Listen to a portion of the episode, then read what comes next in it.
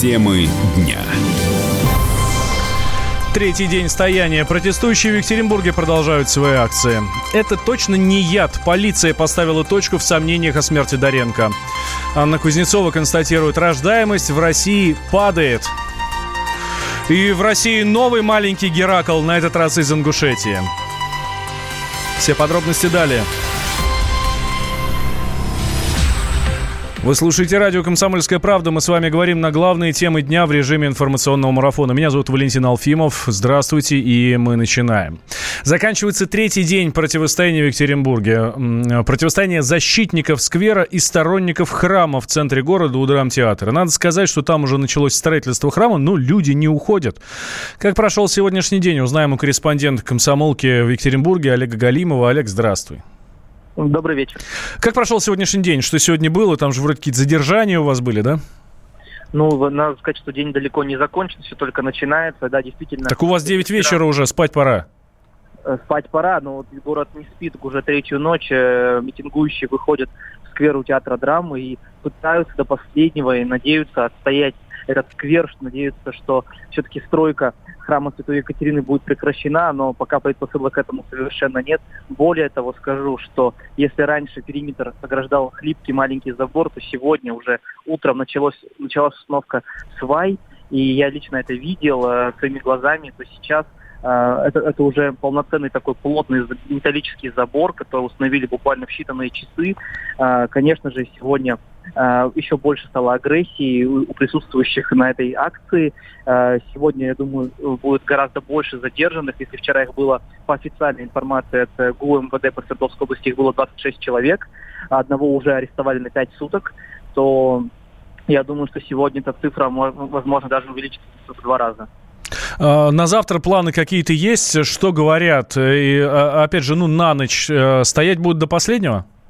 Я думаю, что да, как показывает практика предыдущих двух дней, а, все сходятся ближе к 3-4 часам ночи. И я думаю, что э, эти акции продлятся как минимум всю эту неделю. Олег, накануне было совещание губернатора. После этого какие-то решения были? Что говорит власть? И я был вчера да, действительно в резиденции губернатора, на котором присутствовали представители той и другой стороны. Но, как я, мы, мы все прекрасно понимали, никакого компромисса достичь не удалось, потому что одни требуют полностью прекратить строительство храма Святой Екатерины в данном месте. Власть на это идти, конечно же, не готова, и вступать никто не собирается. Поэтому действительно, если говорить в открытую, то многие заявили, что этот диалог был, э, может быть, э, пустым, угу. но то, что то, что губернатор э, отреагировал, это было весьма ожидаемо, потому что он не мог э, уже пускать на тормозах э, э, эти акции в центре города. Ну да, тем более, что даже в Кремле уже о них говорят и пишет зарубежная пресса. Олег, спасибо большое. Олег Галимов, корреспондент «Комсомольской правды» Екатеринбург, был с нами на связи. Давайте немножко скомпилирую, что нам известно на данный момент. Начнем с того, что храм должен был стать подарком горожанам к 300-летию столицы Урал, то есть Екатеринбурга. В 30-е годы прошлого века в Екатеринбурге взорвали храм Святой Екатерины, и с тех пор у города не было церкви небесной покровительницы. Власти решили восстановить историческую справедливость удалось, но договориться, где именно строить собор, так пока и не удалось. В ночь на 13 мая популярный сквер Екатеринбурга оградили забором, чтобы начать на его месте строительство храма. Каждый вечер на месте собираются больше тысячи горожан. Люди сносят строительные заборы, пытаются прорваться в сквер, требуют его сохранить. Защитники храма выталкивают протестующих с территории. За вторые сутки протеста было задержано 26 человек, трое пострадали. На месте работает ОМОН. Губернатор Свердловской области собрал по пять участников конфликта с каждой стороны и предложил было обсудить ситуацию. Но к решению прийти так и не удалось. Нам это только что рассказал Олег Галимов. А, сегодня жители Екатеринбурга продолжают протест, собираются устроить на месте сквера световое шоу. А, начался день с установки свай, это уже на месте стройки. Для этого на территорию стройки пригнали специальный бур. По словам директора фонда Святой Екатерины а, Александра Андреева, сейчас вовсю идет подготовка к установке капитального забора. В Кремле же считают, что власти Екатеринбурга корректно решают конфликт вокруг храма. Об этом заявил Дмитрий Песков, пресс-секретарь президента. То, что нам известно, это то, что местные власти весьма корректно ведут разговор и с населением, и со строителем. Мы также знаем, что местные власти предлагали альтернативные площадки для организации скверов, для организации отдыха э, и досуга граждан. Вот. В этом плане то есть мы констатируем, что местные власти пытаются разобраться. С другой стороны, по всей видимости, эту работу надо продолжить. И еще с другой стороны, все-таки, конечно, нужно говорить о том, что несанкционированное а, собрание, да еще с скажем так, с действиями, которые идут э, в разрез с действующими законами, это не то, что можно одобрять. И, конечно, это то, что делает необходимым определенную работу правоохранительных органов. Вот, собственно, то, что и было. А в целом, в целом, еще раз повторяю, подобные ситуации – это прерогатива местных властей, и мы видим, что они работают. Стоит отметить, что российскую медную компанию называют главным спонсором строительства храма Святой Екатерины на месте сквера в уральской столице. Ранее СМИ писали, что протестующих сдерживали воспитанники Академии единоборств РМК. Так вот, пресс-секретарь металлургической компании Станислав Залуговский сообщил радио «Комсомольская правда», что РМК не призывали никаких спортсменов все вопросы по поводу вот там информации о том, что якобы участвовали наши спортсмены из Академии единоборств РМК, что нужно задать вопросы вот в пресс-службу Академии единоборств. Нам некорректно комментировать события, которые связывают с отдельной структурой, которая к нам имеет отношение только тем, что там есть аббревиатура РМК. Сегодня весь день на месте работает наш специальный корреспондент Дмитрий Стешин. Он как профессионал пережил семь революций, и по мнению Дмитрия, ситуация в центре Екатеринбурга очень похожа на цветной переворот. Абсолютно неважно, храм тут строит, кто его строит, какие бизнесмены. Здесь только нужен был хайп. И любой хайп сейчас в стране, как вы заметили, от свалок до строительства храма в Екатеринбурге отрабатывается. Ну, я человек, наверное, уникальный в своем роде, который проработал на семи оранжевых революциях. Я вот здесь вижу все признаки майданной организации. Это могло быть взято просто из методичек Джона Шарпа, который в свободном доступе валяется в интернете. Могло быть организовано специально. Но вот общественники, с которыми я здесь пообщался, общался, там Сергей Колясь, примерно, известный блогер-патриот, он считает, что Екатеринбург очень важен для, скажем так, наших недоброжелателей, как точку бифуркации. Это, по сути, второй центр России, и если Россию колоть, ну, очень удачно и удобно именно по Екатеринбургу. Вот здесь огромнейшее консульство США, которое ведет активную работу, НКО и так далее. В общем, не все тут, слава богу. Там сам протест, ну, не особо интересен. Хотя вот, например, у меня есть вопросы, мне люди, которые занимаются охраной, сказали, что вот там вчера появились малолетние малолетки, порядка 20 человек, лет по 15-16. У них есть старшие, которые смотрят строго, чтобы они не приносили с собой здесь криминал. Ходят люди с термосами, всех угощают чаем, стоит бутылка с водой, написано «вода для всех». Все так по Майданному. Но вот по мнению Андрея Макаревича, сами по себе протесты говорят о том, что наше общество расколото, и неважно, на какой позиции эти протестующие стоят. Я думаю, что наше общество расколото до такой степени, что все происходящее в Екатеринбурге просто свидетельство того, насколько оно расколото. За пять лет пропаганды э, ненависти и, и скандала на телевидении люди пришли в состояние, когда какая-то часть обязательно будет против чего-то. Построят храм, будут против храма. Не построят храм, будет против того, что не построили храм. Всех просто накручено. Я не знаю, зачем так накрутили людей. Прекратить эту телевизионную бодягу, хотя вообще поздновато уже перестать орать по телевизору, махать кулаками и брызгать слюнями. Просто прививка бешенства, понимаешь? Я думаю, что в Екатеринбурге многих рассердило не, не сам факт, они же не, не какие-то там атеисты, а, не сам факт строительства храма, а то, что как-то без них, без жителей города такие вопросы решаются. Вышли на улицу, а там уже строят. Сценарий конфликта в Екатеринбурге можно найти во многих городах России. Так вот, в Красноярске идет спор вокруг строительства двух новых храмов. 11 и 12 апреля прошли общественные слушания. Среди протестующих подавляющее большинство экологи, а в лидерах агрессивные экологи. Аргументы на месте храма мог бы быть сквер, чистый воздух и так далее. Андрей Скворцов, пресс-секретарь Красноярской епархии, расскажет о публичных слушаниях подробнее. Последние публичные слушания э, проходили, связанные с тем, что, скажем так, когда в сетях и, в принципе, вот, ну, появились недовольства людей, что вот застраивается набережная, где вот находится зеленая зона, архитекторы учли мнение и жителей города, и наше мнение, мнение епархии. Потому что епархия сама не может строить, строит все-таки э, архитектурное сообщество и профессиональные строители. Вот. Во-первых, и мы, и жители просили, чтобы максимально сохранить цвет, то есть все вот постройки, все было, в общем-то, убрано под храм, даже парковка убрана под храм. И второе, чтобы э, увеличить прогулочную зону со стороны набережной, потребовалось проведение публичных слушаний для смещения э, территории э, места строительства храма на 6 э, метров э, ближе к дороге. Вот. То есть суть слушаний была вот именно в этом. Вот. Слушания проходили, ну, достаточно, скажем так, эмоционально. Вот. Э, высказывались обе стороны.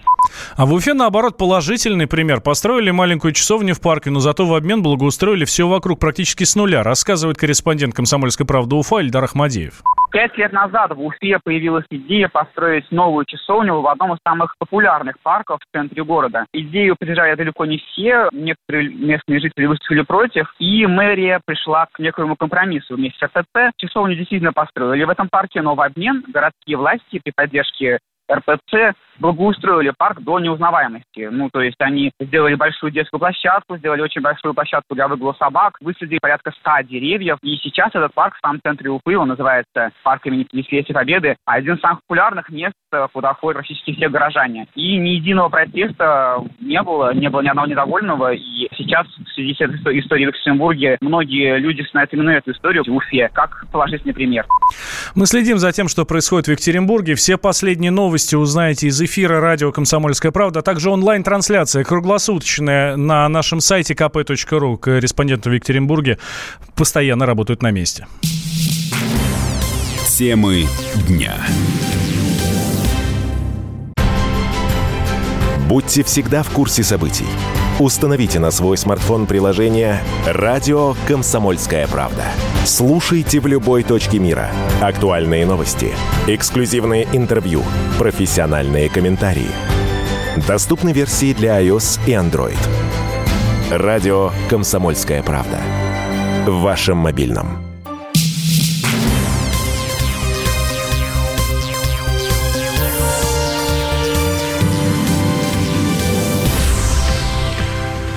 Вы слушаете радио «Комсомольская правда» в студии Валентин Алфимов, и мы продолжаем. Экономисты оценили вероятность обвала рубля.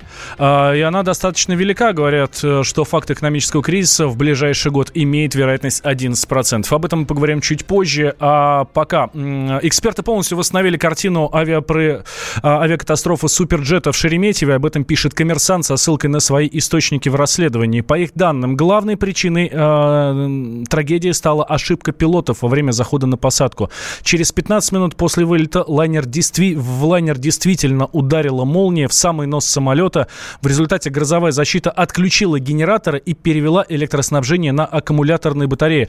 Но, что очень важно, молния не создала критическую ситуацию. Э, нам это рассказал заслуженный летчик-испытатель Советского Союза э, Виктор э, Заболоцкий.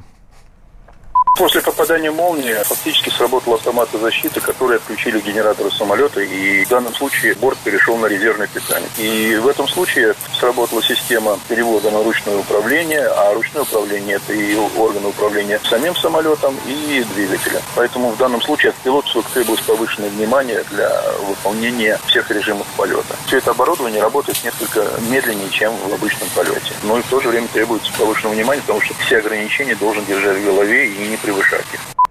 При этом Виктор Заболоцкий говорит, что его коллеги сделали все правильно до определенного момента.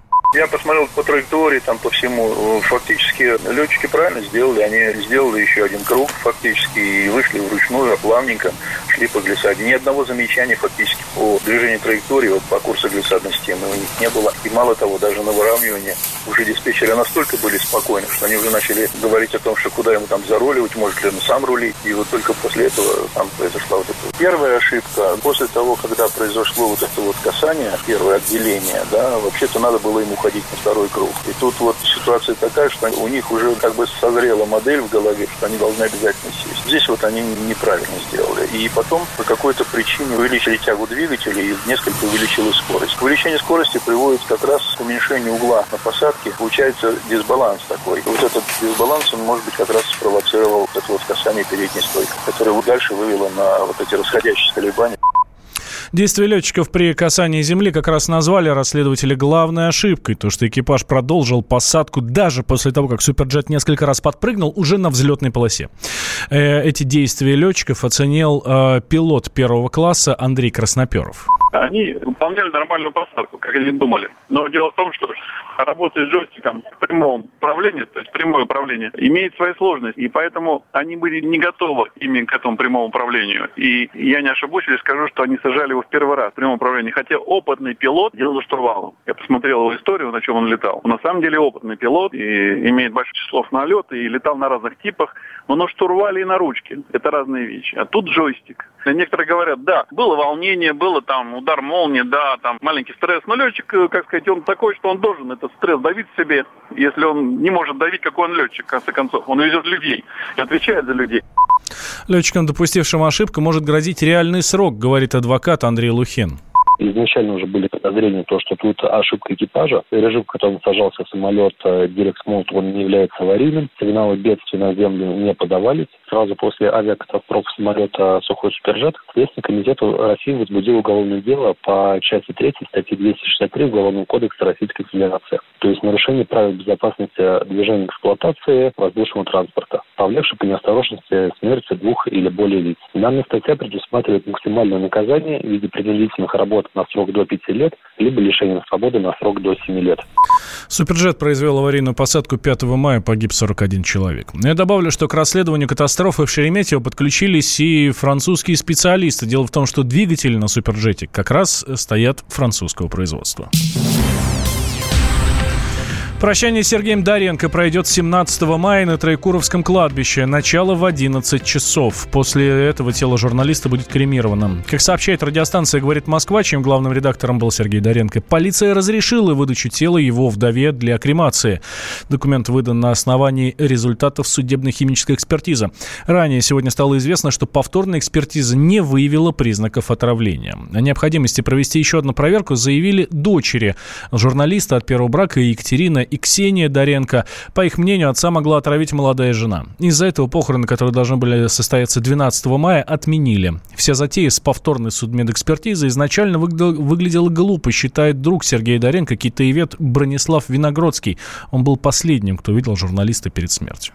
Было ясно и понятно, что никакого не будет этого выявлено что-либо. То есть это было абсолютно очевидно, что с какой целью это было затеяно, непонятно. Хорошо Сергея знает. Поэтому ну, невозможно там это предположить никаким образом. Это женская ревность, боль, брошенных детей. Из мести какой-то делается. Вот. Обидно, обидно там просто девчонкам. Я так понимаю, что они затеяли историю из обиды. То есть понять их можно, а вот делать так нельзя. Сергей Доренко умер 9 мая во время поездки по земляному валу Москвы на мотоцикле. Ему стало плохо. И, как было сразу указано в заключении экспертов, причина смерти – это разрыв аорты. Ведущие на радио «Комсомольская правда» сдержанные и невозмутимые. Но из любого правила есть исключение – дай по морде мне. Встань и дай. Хочешь стекло такое? Давай. Он это говно в эфир кидает. Я... Ты несешь какую-то хрень. Мы расстреляем его из водяных пистолетов мочой. Самый горячий парень радиостанции в прямом эфире. Исключение из правил с Максимом Шевченко. Слушайте по вторникам с 8 вечера по московскому времени.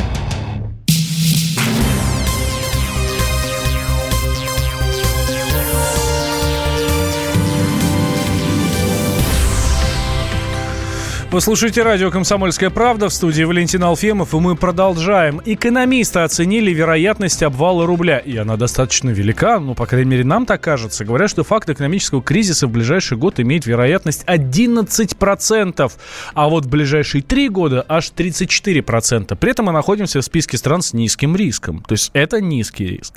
Вместе с нами там Чили, Польша, Перу, Таиланд, Малайзия и Индонезия. Но если у них этот риск падает, то вот у нас нет. Но все равно пугаться не стоит. Трудные времена для рубля позади, считает руководитель Центра политико-экономических исследований Василий Колташов самый трудный период новой истории рубля был пройден в 2014-2016 годах. Сейчас, если цены на нефть даже заметно снизятся, чего никак нельзя отрицать, как возможной перспективе, особенно в контексте китайско-американской торговой войны, то в этом случае все равно падение рубля не будет таким уж большим. То есть вот того, что мы видели в 2014-2016, мы вторично не увидим, сколько бы этот счет не говорили местные прорицатели. Ну, а что касается британских аналитиков, то они могли бы быть точнее и сказать, какой связи с ценами на нефть и с возможными событиями на западных финансовых рынках связано ослабление рубля, потому что вместе с ослаблением рубля может произойти ослабление британского фунта, у которого дела совсем не блестящие. И отправной точкой для снижения цен на нефть, столь важных для рубля, может быть падение на американском, британском и европейском фондовых рынках. И это тоже очень важный фактор, потому что сам по себе рубль вниз двигаться не будет. Для этого нет причин. А вот под влиянием проблем в западных экономиках, ну и, конечно, может быть, в китайской еще промышленности, вот это произойти может, но не в катастрофических масштабах. Стабильно называют ситуацию с рублем и Сергей Пикин, директор Фонда энергетического развития. По его словам, на нашу национальную валюту могут повлиять только внешние факторы. Вероятность крайне низкая. Текущая макроэкономическая ситуация у нас стабильная. Основные риски, как обычно, связаны не внутри страны, а с внешним окружением, с возможными потенциальными какими-то санкциями, хотя об этом сейчас уже меньше говорят, с торговой войной между Китаем и э, США. Это такой глобальный фактор, который повлияет на все валюты, особенно развивающихся стран. Вот. Ну и в том числе на а, страны, которые экспортируют сырье, как Россия. Потому что Китай, как один из самых крупных покупателей сырья, будет влиять в том числе и на стоимость этого сырья. Ну, в первую очередь, нефть, например. Ну вот есть фактор, который может серьезно угрожать российской экономике. Это торговая война США и Китая. Правда, как сказал проректор финансового университета при правительстве России Алексей Зубец, такая война может повлиять на всю мировую экономику. Торговая между Китаем и США угрожает не только России, но угрожает всему миру. Дело в том, что сокращение объемов торговли приведет к сокращению мировых э, торговых обменов и, соответственно, торможению мировой экономики. А падение темпов роста мирового производства товаров и услуг автоматически совершенно вызывает э, сокращение спроса на сырье, на нефть, газ и так далее, то есть на весь российский экспорт. Другое дело, мне так кажется, что этот фактор несколько преувеличен, потому что ни Китай и ни Трамп не заинтересованы в серьезном ухудшении отношений. Это то, что мы сейчас видим, это пока, к счастью, ну, такая пропаганда больше, да, то есть давление друг на друга, повышение ставок, Трамп пытается давить на Китай, китайцы отвечают повышением а, пошлин на американский импорт, а еще они девальвируют юань. Если мы говорим о каких-то перспективах этой войны, то я бы не стал ее драматизировать. Пока что это, ну, в общем, так скажем, игра нервов, попытка подавить э, конкурента. В прошлом году глава Банка России Эльвира Набиулина заявила, в неблагоприятных внешних условиях нам следует провести экономические реформы.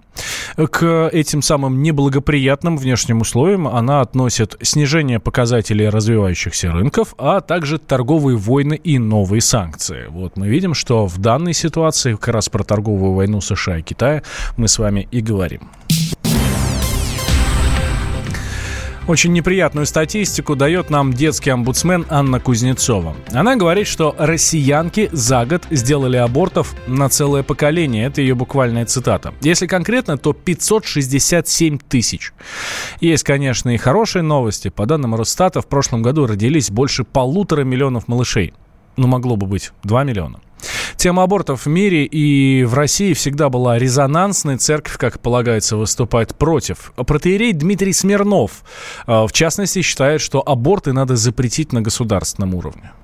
Если бы мы были бы на самом деле, а не на словах, сторонники таких традиционных ценностей, то мы бы сумели через Государственную Думу ввести закон, по поводу того, чтобы убивать детей нельзя. А так как это все лицемерие, детям нельзя жить без всяких прав их безнаказанно убивают. На самом деле аборты идут миллионами, потому что есть аборты не только механические, такие, ну, самые грубые, жестокие, а есть химические аборты, есть у нас спирали, которые разрывают яйцеклетку в клочки. И даже мама может об этом не знать, что она вот беременная. На самом деле она убила одного, двоих, троих, и она думает, что это э, контрацептивы. На самом деле это убийство. Потом гормональные, которые приводят к бесплодию.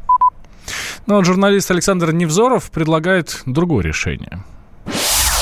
Вероятно, пора э, раз и навсегда провести четкую демаркационную линию, которая закроет этот вопрос и отграничит одних от других, верующих от неверующих. Вот верующим аборты нельзя, им запрещает их вера. Всем остальным на их полное усмотрение с полной свободой в данном вопросе по удобству и по желанию. Поймите, никакие аргументы ни с той, ни с другой стороны уже не сработают и не работают. Наука определилась с этим вопросом, и нигде, кроме каких-то обостренно религиозных стран, этот вопрос давно уже не стоит. Это точно так же, как эвтаназия, да, которая является личным выбором, и право на эвтаназию, вероятно, должно быть у любого человека. Ну и еще немного статистики от Анны Кузнецовой. В последнее время показатели смертности в России превышают рождаемость. Если в 2016 году число умерших превышало число родившихся, ну, чуть больше, чем на 2000 человек, то в 2018 эта цифра выросла до 218 тысяч. Наихудшие показатели демонстрируют Нижегородская и Московская области. У нас по 15 тысяч. Подробнее данные по смертности и рождаемости в России за прошлый год в нашей справке.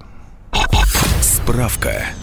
Наименьший уровень смертности в России по итогам 2018 года был зафиксирован на Урале и Северном Кавказе. Высокий остается в Орловской, Ивановской, Тульской, Новгородской, Псковской и Тверской областях. Что касается рождаемости, то естественный прирост населения отмечен в 21 регионе. Наибольший в Дагестане, Чечне, Ханты-Мансийском автономном округе и Москве. В то же время в 64 регионах зафиксирована естественная убыль населения. Антилидерами по этому показателю стали Московская, Саратовская, Тульская, Кемеровская, Воронежская и Нижегородская области. По данным Росстата, озвученным в марте, смертность в России по итогам прошлого года составила 12 человек на тысячу населения. Ну и отметить, что естественный прирост отмечен в 21 регионе, в то же время в 64 регионах зафиксирована естественная убыль населения. Помните малыша Шварценеггера из Чечни? Это тот самый пацан, который э, отжался 4105 раз без перерыва. Так вот, его рекорд побит. Новый маленький Геракл Ибрагим Льянов. И ему всего 6 лет. А, он из Ингушетии. А, как все было? Республиканский спортивный клуб запустил эстафету в социальных сетях. Кто из детей отожмется больше всего раз? Ну и, конечно же, повалились десятки роликов, где совсем еще зеленые такие мелкие борцы, в хорошем смысле мелкие, а, проделывают э, это упражнение, то есть отжимаются по 100, 150, по 200 раз. И вдруг приходит сообщение, что м, есть один шестилетний воспитанник клуба, он, правда, живет не в Назране, а в селе Новый Редант, а, что он якобы может отжаться 8 тысяч раз. И достаточно ему на это дело всего пару часов. И он ни разу не остановится. Ну, директор клуба, естественно, как и любой на его месте, не поверил. Как и мы все с вами не поверили бы, если бы нам просто об этом сказали. Вот. А, и говорит, хорошо, а пускайте, пускай ваш малец проделает это все при судьях. А в результате малыша остановили. Остановили его, когда насчитали 5555 раз. Знаете, почему остановили? Потому что наблюдатели просто устали считать. И вот про вот эти 8 тысяч просто поверили на слово. Зовут маленького Геракла Ибрагим Льянов, как я уже сказал. Он с 4 лет занимается вольной борьбой. Э, мои коллеги пообщались с тренером малыша. Директор э, спортклуба «Чингис» Джабраил Барахоев рассказал, как тренируется мальчик. Готовимся мы только сейчас. И когда планируете зафиксировать? Ну вот сейчас, в июне. Прям 5555 раз при вас он сделал? Чисто как он стал вот так делал. Там еще правила надо соблюдать. И сейчас вы, получается, тренируетесь, чтобы все было как надо? Да, побить рекорд. Процентов 90 побьем рекорд. И сколько раз планируете сделать? Да, как получится. Там же другая э, обстановка бывает. Точно не знаю, сколько он делает. Так он 6 тысяч, 7 тысяч отжиманий он делает, этот э, Ибрагим. 7 тысяч? 6-7 тысяч. Вот тогда я его 1555 остановили его сам. А как вы о нем узнали? Ну, он тренируется в моем клубе. Он вольной борьбой занимается. Узнали мы, я сделал эстафету среди маленьких ребят по отжиманию. И И он вот так узнал его способности по отжиманию. А так он хороший борец. Борьбу в июне достижения крошки борца планируют вписать в Книгу рекордов. Э, пока России, но дальше уже и до Гиннесса недалеко. Пусть пока не официально, но маленький Геракл из Ингушетии побил рекорд того самого пятилетнего чеченского Шварценеггера. А я напомню, что тогда парень отжался 4100 пять раз. Ну и, соответственно, поставил а, мировой рекорд, который, кстати, уже а, зарегистрирован. Меня зовут Валентин Алфимов. Друзья, никуда не переключайтесь. Буквально через две минуты мы с вами а, вернемся. И у нас еще много всего интересного. Темы дня.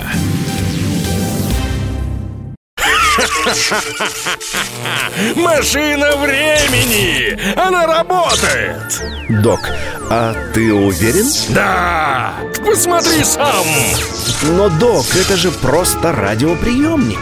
А чего ты ждал? Давай, включай дежавю! Вперед! В прошлое!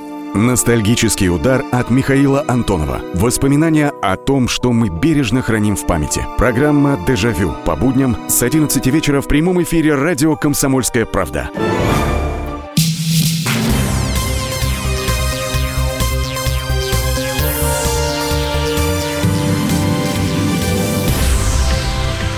Вы слушаете радио «Комсомольская правда» в студии Валентин Алфимов, и мы продолжаем. Минэкономразвитие предложило упростить миграцию в Россию для иностранных э, высококвалифицированных специалистов. Ну, в частности, есть идея снизить порог зарплат, после которой будет определяться эта высокая квалификация. Еще один шаг. Предлагают разрешить дистанционно подтверждать опыт работы или специализацию.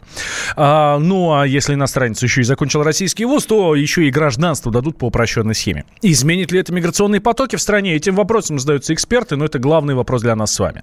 Так вот, Сергей Рязанцев, это директор Института социально-политических исследований Российской Академии Наук, говорит, что эту меру обязательно нужно реализовать. Есть достаточно высококвалифицированных работников, которые хотят приехать в Россию. Я за, потому что на самом деле процедура бюрократизирована, а если это упростит, то даст возможность привлечь квалифицированных специалистов. Я вижу в этом больше пользы. Какую-то часть привлечет. Думаю, может касаться в основном сфер науки, образования, вот этих сфер поскольку сейчас вот университеты и научные институты сталкиваются реально с этой проблемой и туда хотят ехать, но не всегда возможно получить вот эту визу. Разные страны, не только ближние СНГ. Интерес к России есть э, вот и у исследователей, и у тех, кто делает бизнес. Это Европа, Италия, Испания и азиатские страны тоже. Да даже из Америки готовы приехать некоторые. В сфере науки, образования, я думаю, что спектр география очень широкая. Тут нет границ практически.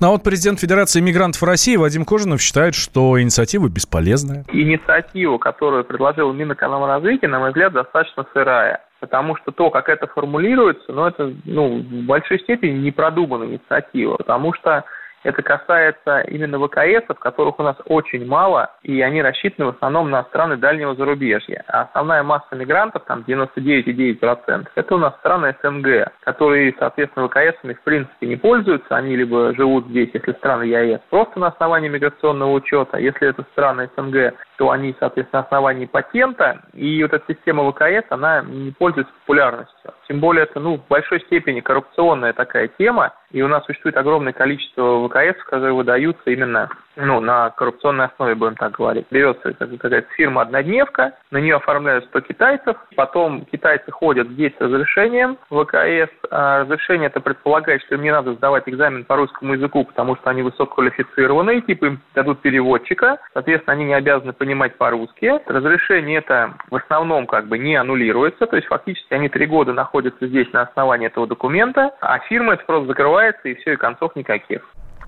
В 2018 году власти России выдали иностранным высококвалифицированным специалистам 28 200 разрешений на работу. Товарищ адвокат! Адвокат! Спокойно, спокойно. Народного адвоката Леонида Альшанского хватит на всех. Юридические консультации в прямом эфире. Слушайте и звоните по субботам с 16 часов по московскому времени.